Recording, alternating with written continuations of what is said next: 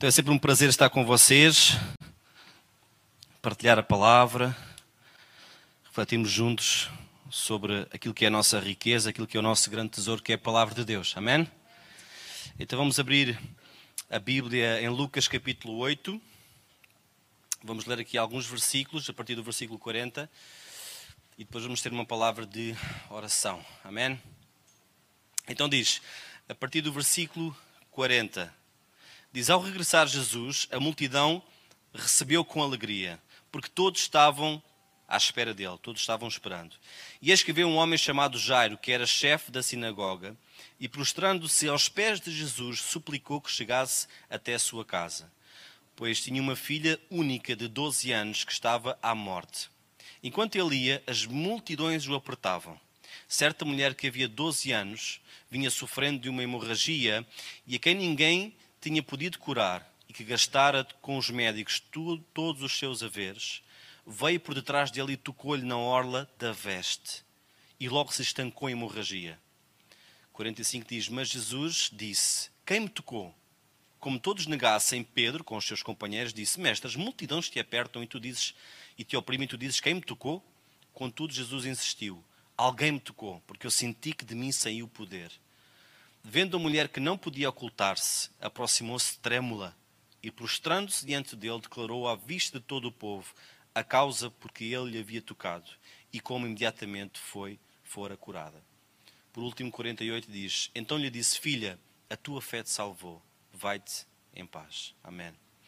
Senhor, fala ao nosso coração, fala à nossa, à nossa vida. Senhor, ajuda-nos a estar nestes próximos minutos concentrados, Deus, naquilo que é a tua mensagem, Senhor.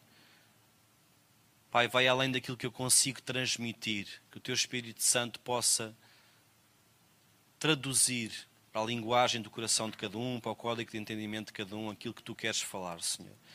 Não há nada que nos anime mais, que nos conforte mais, que nos desafie mais do que ouvir a tua voz, Senhor. Nós queremos ouvir-te falar, continuar-te a ouvir falar esta, esta manhã. Queremos estar abertos, coração disponível viemos aqui, Senhor, para estar contigo e ouvir de ti.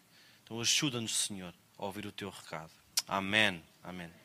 Então, naquele tempo, havia muitas doenças que provocavam uh, isolamento, exclusão social, por causa da lei de Moisés, que era o caso desta doença. Então, uma mulher que sofria de fluxo uh, de sangue era considerada impura.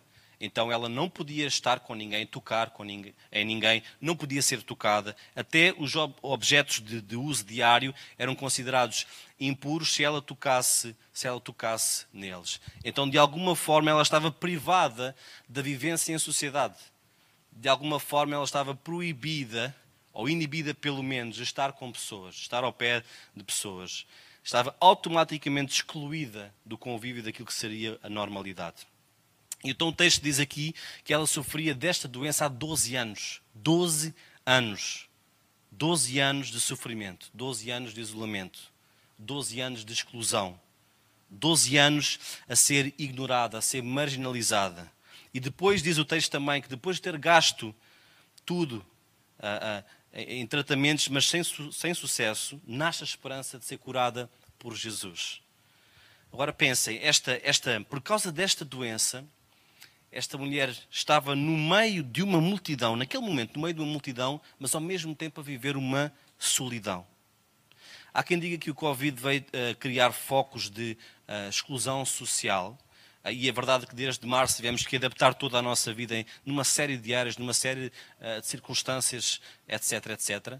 nós habituámos àquilo que não era normal, por exemplo, para nós é normal hoje estarmos de máscara, uh, desinfetar as mãos sempre que vamos a algum lugar. Quando vamos ao shopping, em todas as lojas que entramos, somos obrigados a desinfetar as mãos. Então, quando chegamos à saída do shopping, não temos mãos quase, né? temos ossos só. Né? Então, uh, a distância social uh, entre, entre as pessoas, há toda uma série de cuidados, mas se nós pensarmos bem, isso já existia antes, este tipo de comportamento já existia antes. Nós já usávamos máscaras para esconder o verdadeiro eu. Nós já, vamos, já privávamos os outros da nossa realidade de vida. Já uh, transformávamos em pessoas que não somos para uh, ir em contra às expectativas que um alguém tem sobre nós. Nós já mantínhamos a distância social entre uns e outros porque não, por não nos queremos envolver na vida uns dos outros, não queremos estar com esse nível de compromisso. Nós já criávamos ah, preconceitos com base em medos. Nós já lavávamos as mãos constantemente das responsabilidades sobre um problema de alguém. Não por causa de uma pandemia, mas por causa do nosso egoísmo. Então o egoísmo sempre vai criar focos de exclusão. Agora, de novo, o versículo 40. É interessante, isto é mesmo interessante. Como é que ela podia estar rodeada de pessoas, mas a viver na solidão? Podia estar perto de uma multidão, mas ao mesmo tempo longe de toda a gente. Estava naquela multidão, mas não era vista, não era compreendida, não era reconhecida. Não existia aos olhos de, de ninguém. Diz: ao regressar Jesus, a multidão recebeu com alegria recebeu com alegria porque todos estavam esperando. É isso que o texto diz, versículo 40. Toda a gente estava à espera de Jesus. Toda a gente estava ao rubro, em júbilo, à espera de Jesus. À espera que Jesus chegasse àquele local. Mas a mesma multidão que estava à espera de Jesus, que se juntou por causa de Jesus, ignorou o sofrimento daquela mulher. Ignorou por completo aquela, aquela mulher. Então, que tipo de fé é esta que nós podemos estar reunidos à espera de Jesus, ignorar quem está à nossa volta, ignorar o sofrimento de quem está à nossa volta.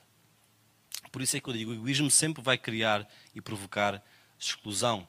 Jesus atraía muita gente eh, a altura do seu ministério por causa da popularidade que tinha. Então, quando a Bíblia fala de multidão, eu penso centenas e centenas de pessoas. Jesus arrastava centenas e centenas de pessoas. As pessoas queriam conversar com ele, queriam ouvi-lo, queriam tocar. A maior parte das pessoas, na verdade, vinha à espera que as suas necessidades fossem supridas, à espera que, algo, que Jesus fizesse algum milagre, Jesus suprisse alguma das necessidades que tinha. Portanto, cada um vinha com a sua própria agenda, cada um tinha a sua própria motivação, a sua própria intenção de se aproximar uh, de Jesus. E eu reparo que uh, hoje em dia não é muito diferente. Se o egoísmo ainda faz parte da nossa forma de agir, então a nossa atitude diante de Jesus não é muito diferente. Hoje em dia, as igrejas estão cheias ainda de pessoas que vêm atraídas pelos milagres, pela cura, querem o show-off, querem alguma coisa que a satisfaça. Mas não há ainda um sentido de. Uh, muita gente não tem ainda um sentido de congregar, do tipo, eu estou, eu pertenço a um corpo. Eu não sou mais um adepto, um fã, eu sou filho, eu fui chamado a ser igreja, a suprir a necessidade do outro, a viver o Evangelho que não tem nada a ver comigo, tem tudo a ver com Deus e com o próximo. Reparem que Jesus, mesmo apertado por esta multidão e pressionado pelos discípulos para ir curar a filha de Jairo, ele reparou naquela mulher. Ele não quis avançar, não quis progredir no seu caminho, cumprir mais uma tarefa na sua agenda sem conhecer aquela aquela mulher. Então nós não devemos agir como esta multidão. Engraçado, não é? Que enquanto esperamos que Jesus venha, enquanto até estamos a, na presença de Jesus, estamos a ignorar o sofrimento, a dor, a angústia de quem está à nossa, à nossa volta. Nós não devemos ser como esta multidão. Ela passou despercebida a toda a gente, menos a Jesus. Eu pergunto que tipo de igreja queremos nós ser? um juntamento de pessoas que vêm à espera de, de, que as nossas necessidades sejam supridas, apenas isso e só isso, ou queremos ser corpo, queremos ser família, entendemos o nosso chamado, chamado ao Evangelho, chamado de servir, chamado de amar, chamado de nos doarmos a nós próprios em prol dos outros, fazer sacrifícios, fazer renunciar aquilo que nós temos de renunciar por amor ao próximo. Vocês percebem o que eu estou a dizer? nós temos um chamado da nossa vida de ser igreja é procurar intimidade, é procurar servir, é procurar envolvimento. É, é ainda num esforço, pode não ser natural nós respeitarmos, honrarmos, pertencermos uns aos outros, queremos saber, preocuparmos. Pode não ser natural, mas existe este esforço. E com a ajuda de Deus, existe este, nós estendermos os limites do nosso amor ao próximo existe este esforço, pelo menos existe essa intenção, existe esta, este trabalhar para que isso aconteça. Especialmente o que eu estou a dizer, faz sentido para vocês? Então, esta dimensão relacional que caracteriza a igreja, não é o Covid que nos vem ameaçar retirar isso, é o nosso egoísmo, é o egoísmo que está dentro do nosso coração. Então, o Evangelho não é acerca de nós, não é acerca de quanto eu preciso, do quanto eu acho justo ou injusto, do quanto eu, do quanto eu quero que isto aconteça ou não aconteça. O Evangelho é acerca dos outros. Porque, como muitas vezes o nosso pastor nos ensina, Deus escolheu ser amado no outro. Deus escolheu ser servido no outro. Então, quando eu me converto ao Evangelho e esta conversão é real, a minha noção básica, natural, a minha reação é servir e amar. É querer dar. Existe uma generosidade porque eu entendo que fui alcançado, abraçado pela graça de Deus. Percebem o que eu estou a dizer? Então nós não, não amamos apenas a um grupo de pessoas que é a nossa família, que é o nosso grupo de amigos mais chegados, pessoas que nós temos uh, empatia, e é normal que assim aconteça. Há pessoas que se geram uma maior empatia do que outras, é um facto. E também não temos de ser melhores amigos de toda a gente. Mas é um facto também que quando nós nos sentimos constrangidos pelo amor de Deus, nós temos que amar. Nós temos que amar, nós temos que ajudar também.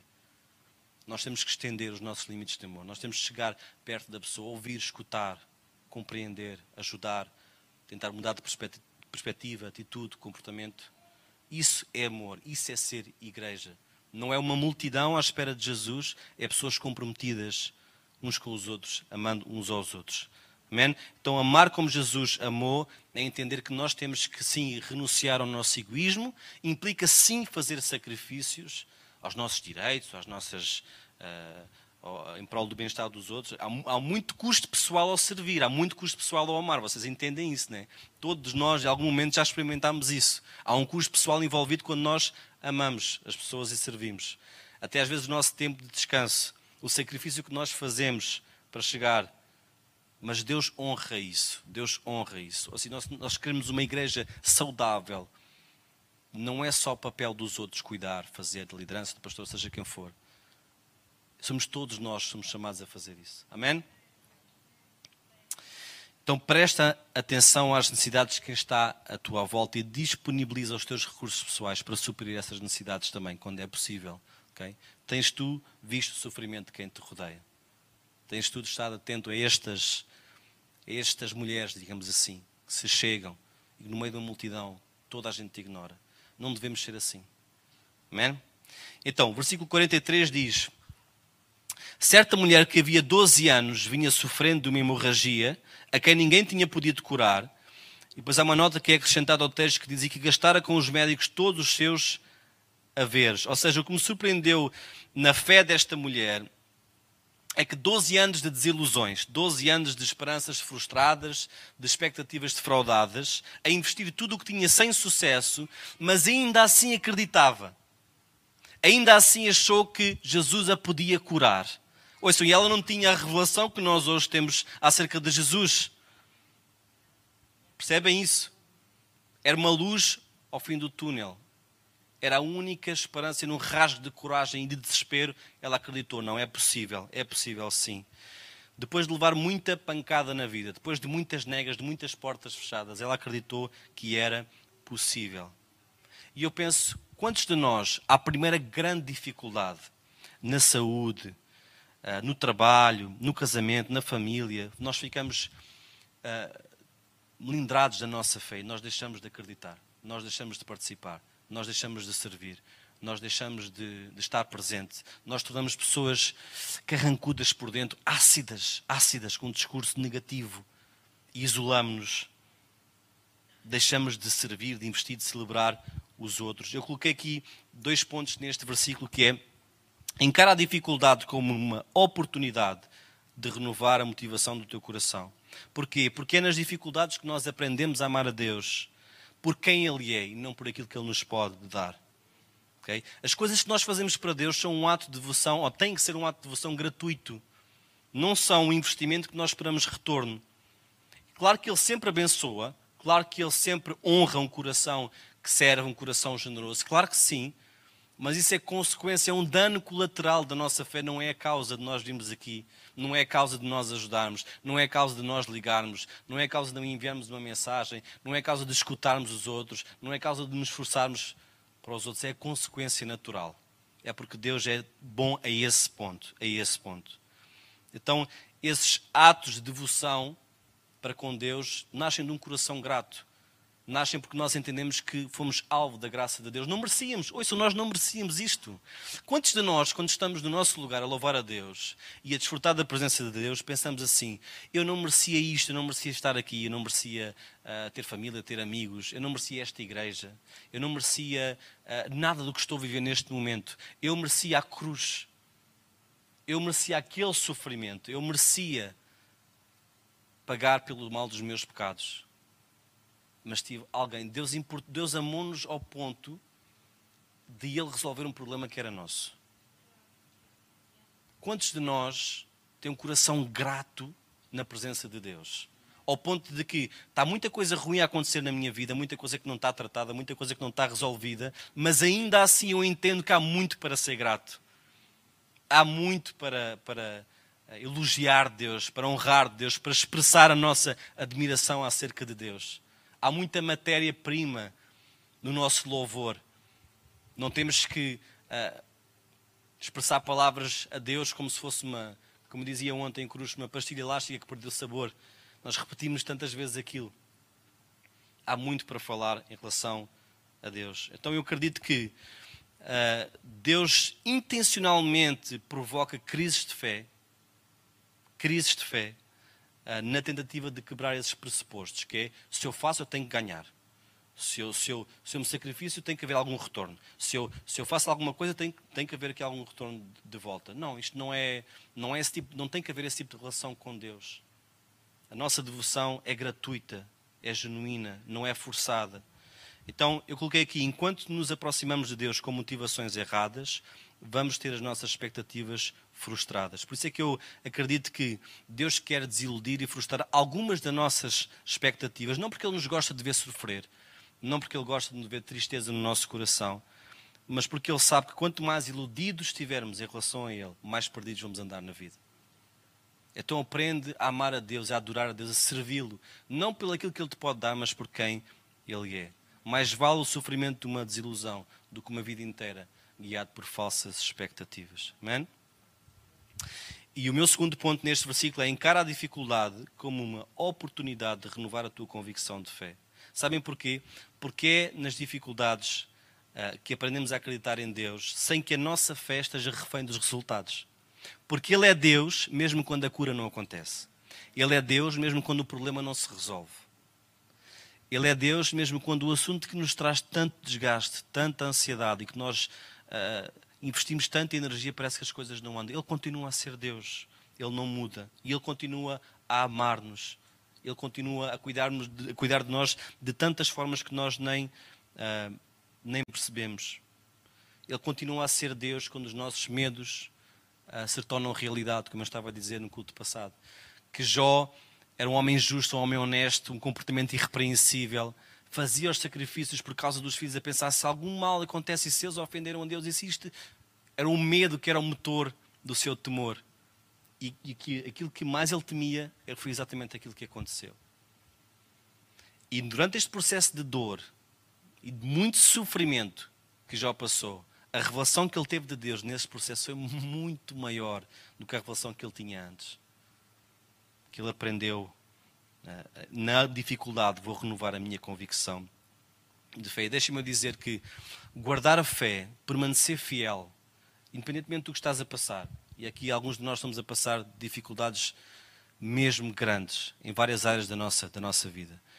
Mas escuta o que eu te vou dizer: guardar a fé, permanecer fiel a Deus na dificuldade, mesmo quando as coisas não se resolvem, é um testemunho maior de qualquer milagre é um testemunho maior, até para quem está à volta, do que qualquer milagre que possa acontecer na tua, na tua vida. Então, eu acredito que existe uma graça especial de Deus, que Deus abraça as pessoas de uma forma extraordinária quando a pessoa, com, com o coração quebrantado, com muita vulnerabilidade, com muita dor, com muito sofrimento, abraça a vontade de Deus e diz: Eu quero fazer a tua vontade, ainda que eu não entenda, ainda que eu não compreenda, ainda que eu ache injusto, mas nada mudou entre nós. Uau!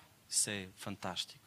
Eu escrevi: ter fé não é só acreditar até o último minuto que Deus vai fazer o milagre. Ter fé é confiar em Deus mesmo que o milagre não aconteça. mesmo que o milagre não aconteça. Então nós temos que confiar que Deus tem poder sim para operar qualquer milagre. E nós devemos confiar e orar por isso, claro que sim, não é uma apologia do inverso, mas esse mesmo poder, se não operar milagre, é poder suficiente para te consolar o teu coração e dar força para caminhar dia após dia. Amém? Estamos juntos nisto? Estão a entender o que eu estou a dizer? Amém.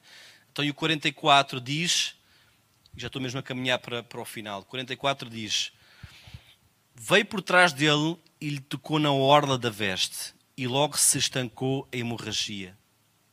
Sabe, outra coisa que eu admiro nesta mulher é que ela reagiu, ela procurou ajuda, ela não transformou o problema numa zona de conforto. Nós às vezes transformamos os nossos problemas em zonas de conforto. Nós percebemos que por causa de viver aquele problema, nós temos um tipo de atenção da parte dos outros, ou então é uma forma de nós podermos nos queixar uh, sem melindrar ninguém, porque é justificável, a pessoa está a passar por aquilo, e não reagimos da maneira mais positiva. Não procuramos ajuda, isolamos-nos naquele problema, ficamos a moer aquilo, e aquilo fica, como um pastor diz, uma dor de estimação para o resto, para o resto da vida. Então, há muita gente que se fecha, que se isola, que se afasta dos outros quando está a viver um qualquer problema, e ao afastar-se dos outros não percebe que está a perder o suporte que os relacionamentos trazem, que é necessário para ultrapassar a dificuldade. Porque se isola, afasta-se dos outros.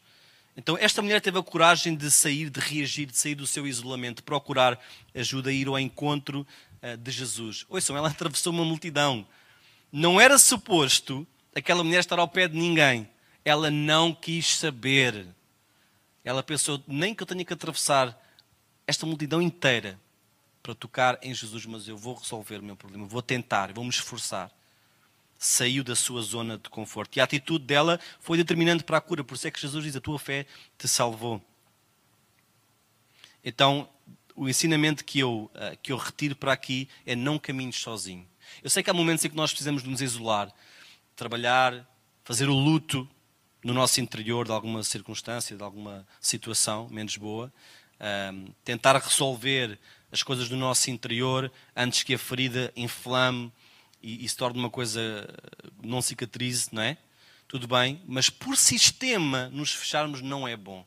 Por sistema afastarmos os outros tem muitos efeitos negativos na nossa, na nossa vida. E eu vou-vos dizer, os poucos anos que eu tenho de vida e de experiência, posso dizer que nós não aguentamos os fardos que a vida nos traz caminhando sozinho. Nós não vamos conseguir.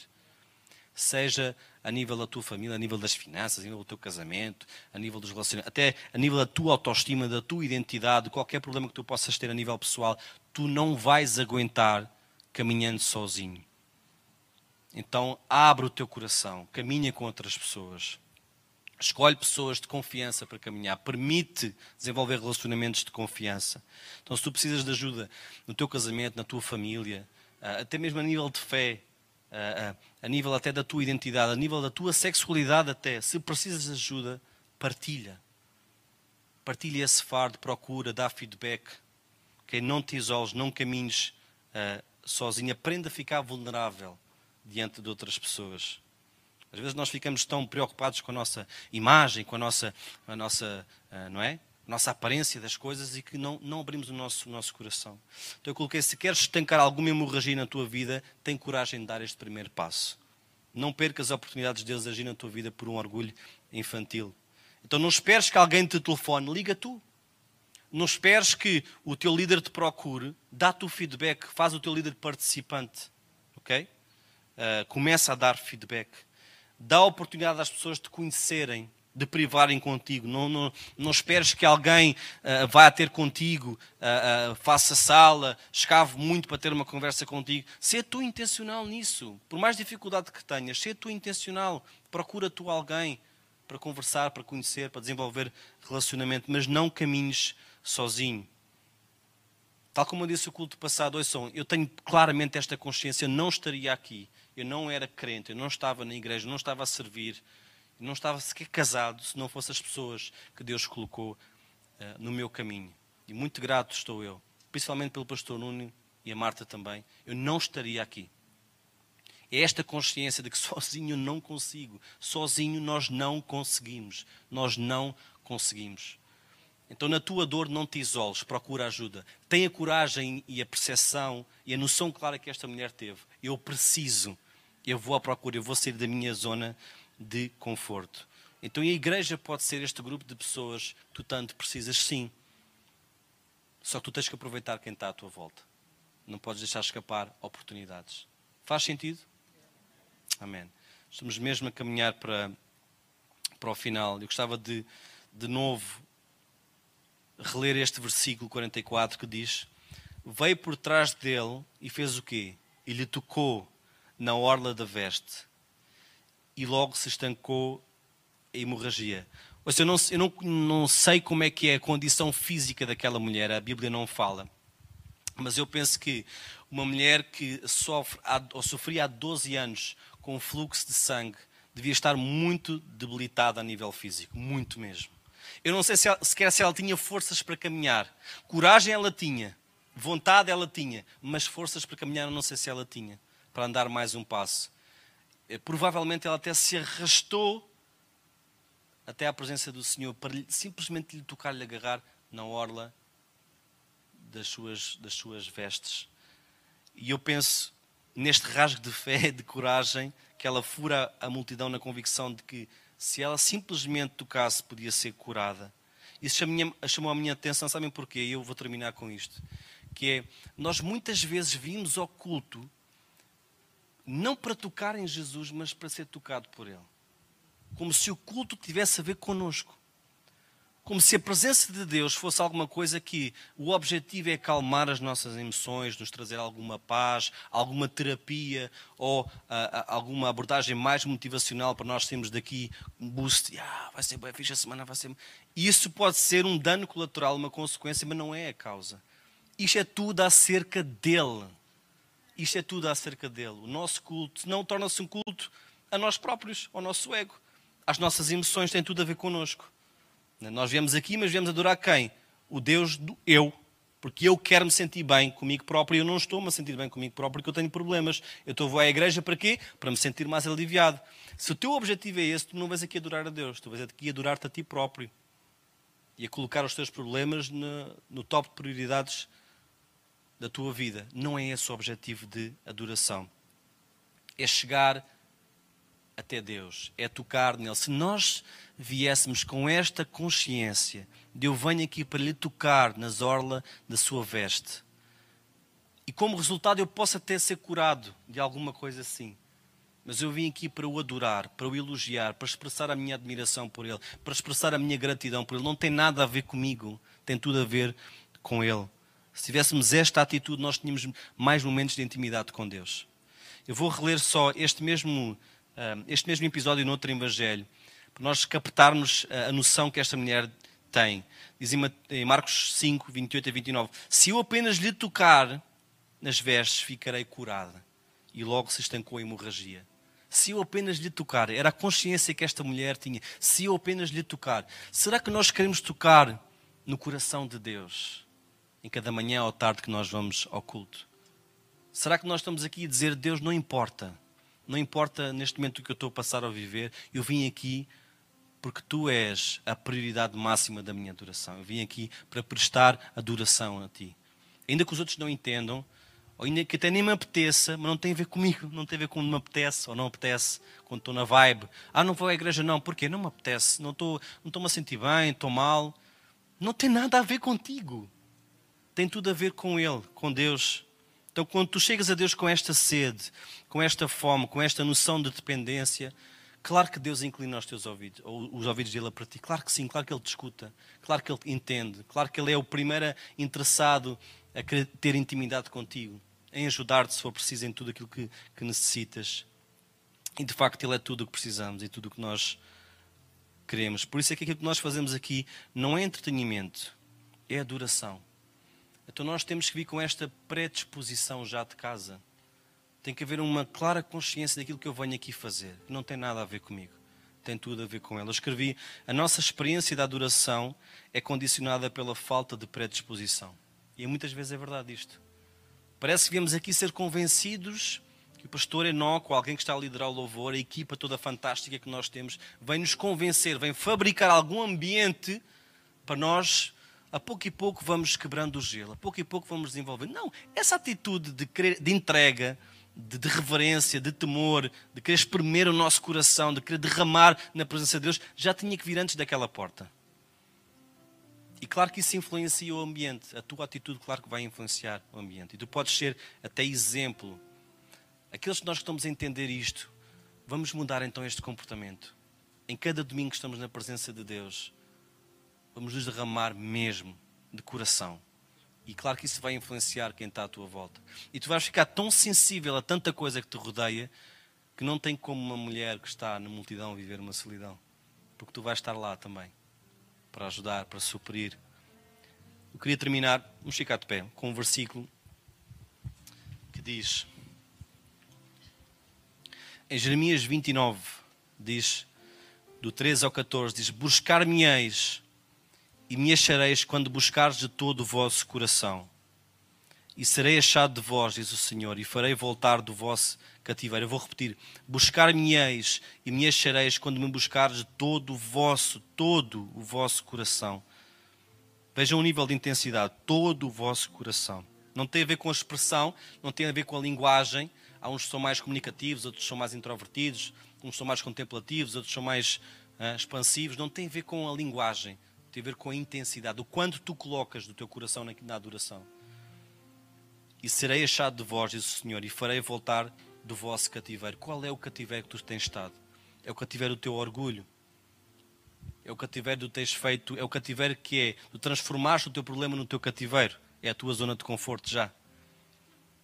É o cativeiro de alguma experiência que tiveste na vida que trouxe mágoa e que tu precisas de perdoar alguém ou até mesmo perdoar a ti próprio? Qual é o cativeiro? A chave é Buscar-me-eis e me achareis quando buscares todo o vosso coração. E serei achado de vós, diz o Senhor, e farei voltar desse cativeiro. Fechar os nossos olhos. Pai, obrigado pela tua, pela tua palavra. Ela sempre nos desafia a ir mais além, Senhor.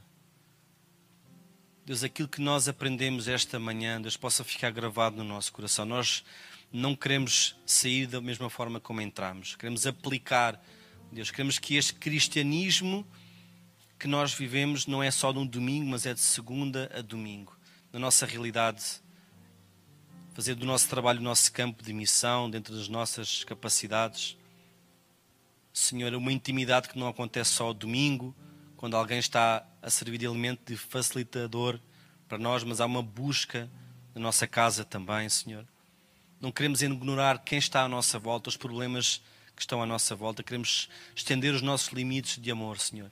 E acima de tudo, Senhor, queremos ter coragem para pedir ajuda quando nós precisamos, Senhor. Neste, num rasgo de coragem, de, de, de desespero também, de, de perceber que não podemos caminhar sozinhos. De tu sempre honras este coração também, humilde, vulnerável, Senhor. No meio da dor, Deus, de querer mais intimidade, de querer mais de Ti. Senhor, e acima de tudo também, Senhor, em qualquer cativeiro que a gente possa se ter colocado, alguma má escolha, alguma má decisão, alguma injustiça que vai sobre a nossa vida, Senhor, as coisas mudam quando nós começamos a buscar o Teu, o teu nome, Senhor. Buscar com intensidade de coração, Senhor. As circunstâncias externas, mesmo que elas permaneçam, nós somos livres no nosso interior, Senhor. Nós estamos vivos e firmes no nosso interior. Nós te agradecemos por isso, Senhor. Amém. Amém. Deus ricamente vos abençoe.